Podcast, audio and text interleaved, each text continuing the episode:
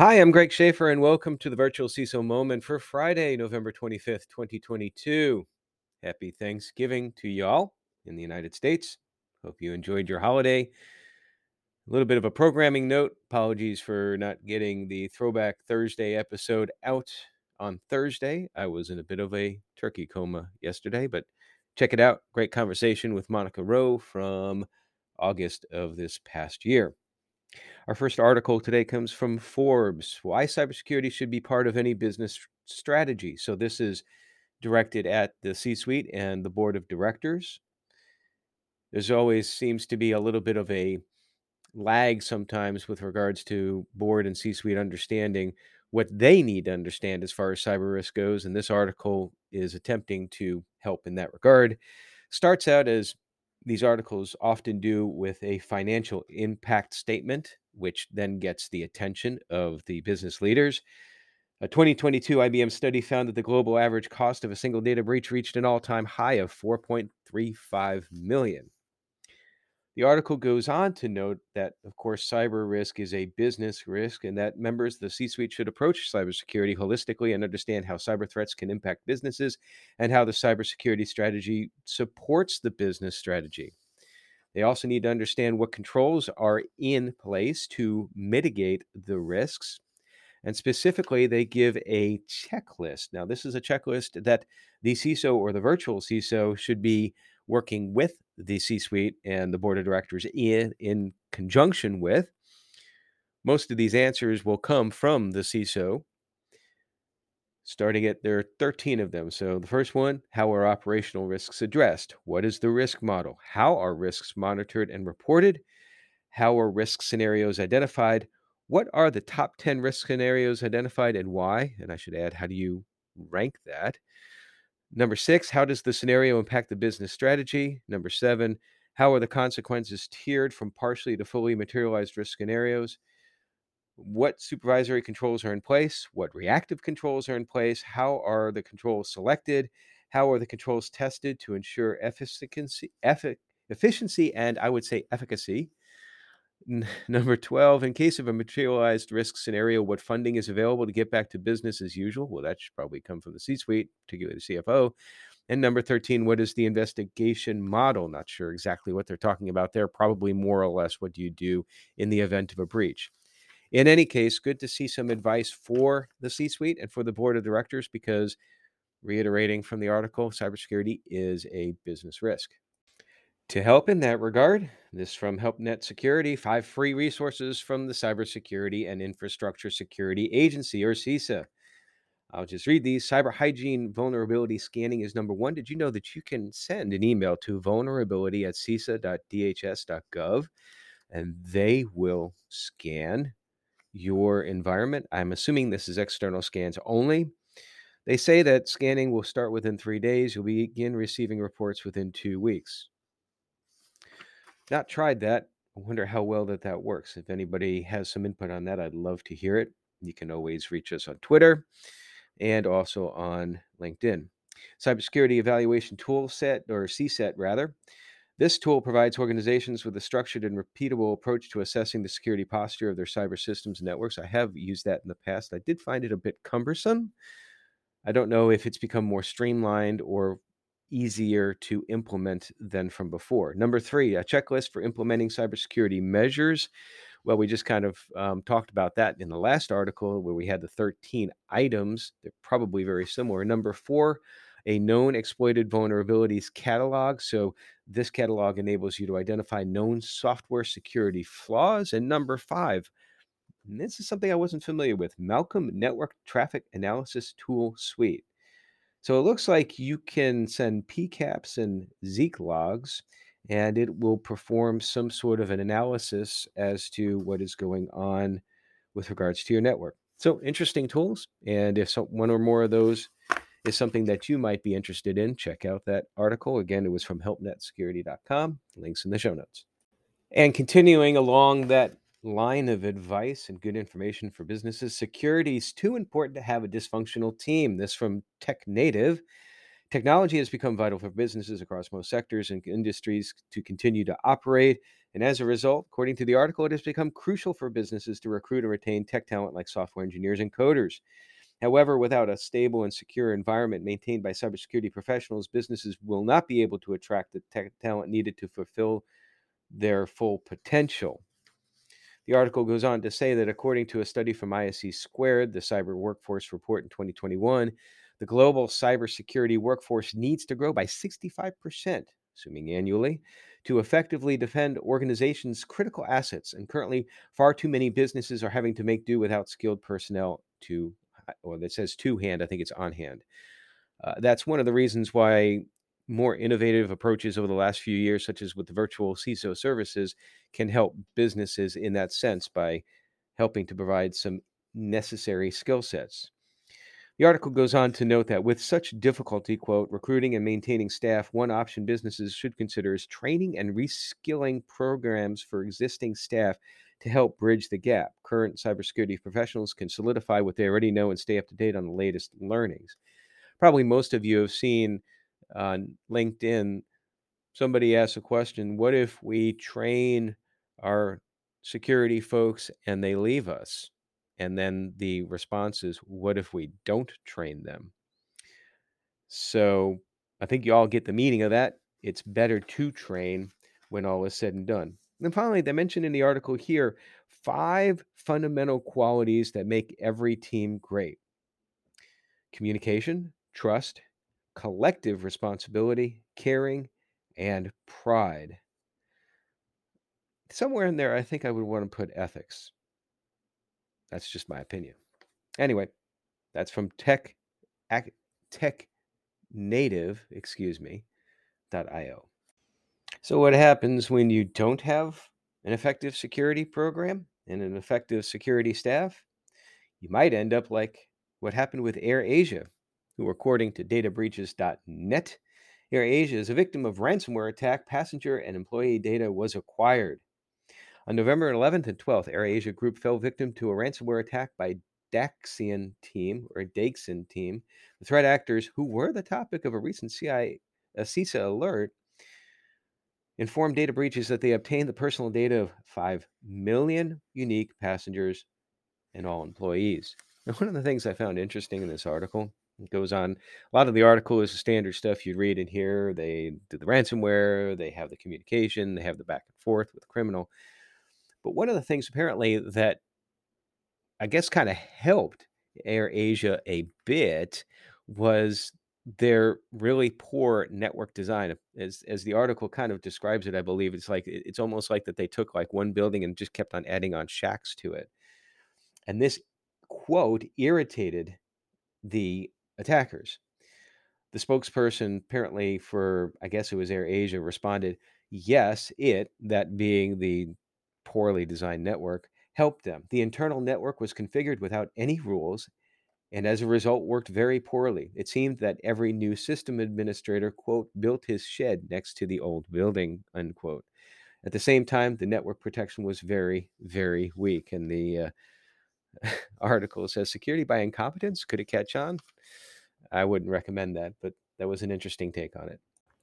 Well, here we go. One of my things that I look forward to now every Friday, at least at the end of the year. I mentioned this last week that I try to make this a weekly thing, and there seems to be a lot of source material for this. And this is, of course, the predictions for 2023, where I take a prediction list and I read them without having read them before and opine on each one. This one is from VentureBeat, and it is Deloitte's 10 strategic security predictions for 2023. So let's just go ahead, starting with number one we have board cybersecurity readiness will become business imperative. I guess that that's pretty close to what we've just been talking about today. Connected device visibility and security will be a major area of focus for most organizations, as if it's not already today. Security and emerging technologies will be critical in their adoption. They're talking about applications of IoT, blockchain, 5G, quantum, and other technologies. Again, I think that this has been standard for the last several years. Data centric security and privacy will become imperative to building brand and customer trust. Well, yeah, certainly uh, reputational risk is one of the risks we look at when we do risk assessments and when we also do exercises like tabletop exercises for business continuity. What is the risk to the reputation of the business? So, certainly there is that that is imperative to building brand and customer trust. Number 5, focus of future forward readiness. Focus of future forward readiness. In addition to having a lot of F's there, just looking at it right off the top of my head, I'm not really sure what they're talking about. Uh, that sounds more like a marketing term to me, to tell you the truth.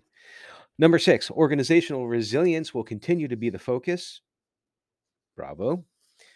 Number seven, complex supply chain security risks will continue to emerge. Yeah, we definitely saw that with both COVID and um, the SolarWinds a couple years back. And of course, now in the United States, they're talking about the train, particularly a rail strike coming on, which is a security risk and the fact that if you can't get items in itself, so I don't see any any argument with that there. Number eight, organizational talent consolidation and outsourcing will evolve due to severe cyber talent shortage and growing labor co- cost. Now, this is an interesting one, and I do agree with this. I think that um, there is a lot of opportunity to remove some of the silos that we have in informational information and cybersecurity and I do think that there's going to have to be opportunities for companies to get more strategic on in streamlining that. So it's not necessarily about well, we need to add like say more SOC analysts. We need to figure out how to use them more efficiently. Now, of course, we've talked about that for the longest time, which is why you have the automation and and they talk about AI with regards to log monitoring. Because back in the day when I was doing log monitoring, I was doing log monitoring. I was going through servers and actually reading logs, and it's just impossible to do that in today's modern world. It was fine 25 years ago. Um, number nine, cloud security approaches, products, and technology will mature at an accelerated pace. You know, sometimes I, I just see things in here that just like kind of like fillers. It's like, well, we got to get to 10. What else can we put in here? Um, okay, yeah, it's going. What does accelerated pace mean? Um, I just don't know. Number 10, the last one, evolving threats to operational technology in manufacturing and other environments. Well, this I, I would agree with. It's in threats always evolve, and sometimes you see threats in areas that we didn't think that we would have threats in before. And the one that comes to mind, just on reading that, for example, is I've talked about it before, is multi-factor authentication. Um, so this isn't necessarily in manufacturing and other environments, but it is as far as an evolving threat to technology. We used to think that multi-factor authentication was the end all do all, if you will, about um, that it would solve or almost solve completely the business email compromise and the credential theft and and all of that. But it doesn't, and we and, and we've seen that being subverted by multi-factor fatigue, for example, MFA fatigue. So, an interesting list. I think it's a good idea to keep up with these things as they evolve. But again, sometimes these lists, I, th- I think that they could probably be distilled down to like three or four things that are really different and make an impact instead of everybody trying to like find enough stuff to make a list of 10. Maybe I should do that. No, maybe not.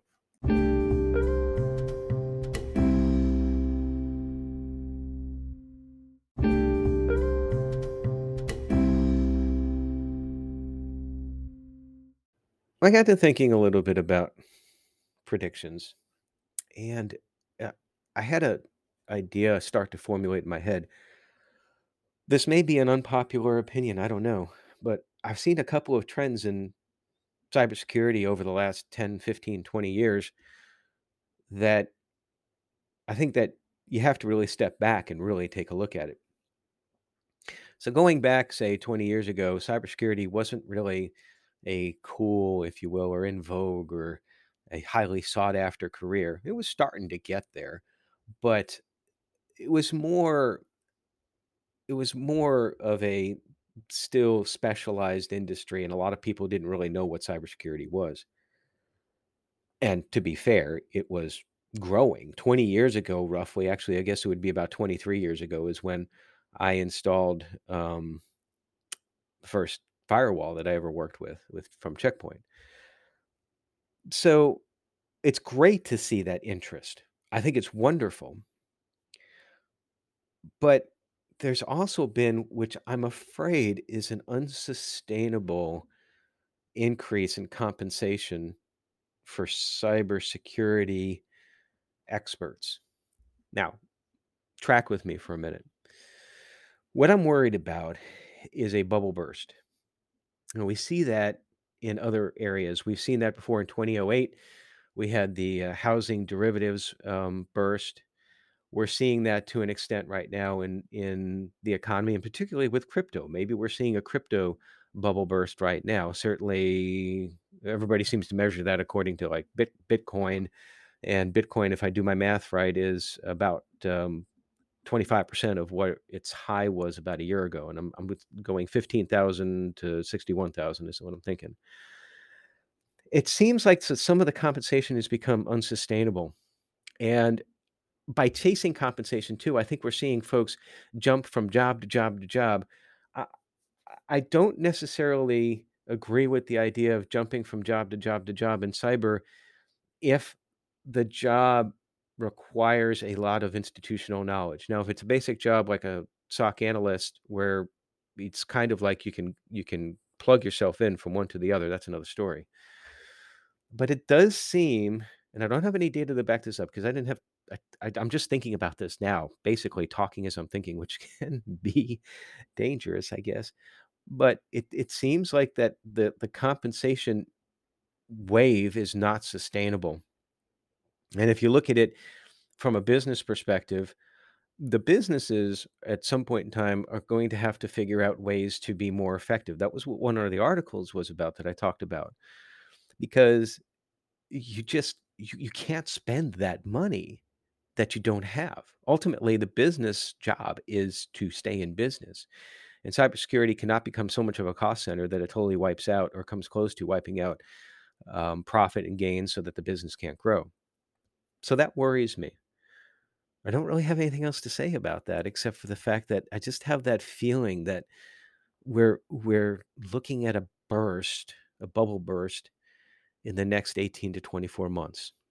So, think about that and if I'm wrong in 18 to 24 months and I remember this and still doing the podcast, which I plan to, I'll, I'll revisit it.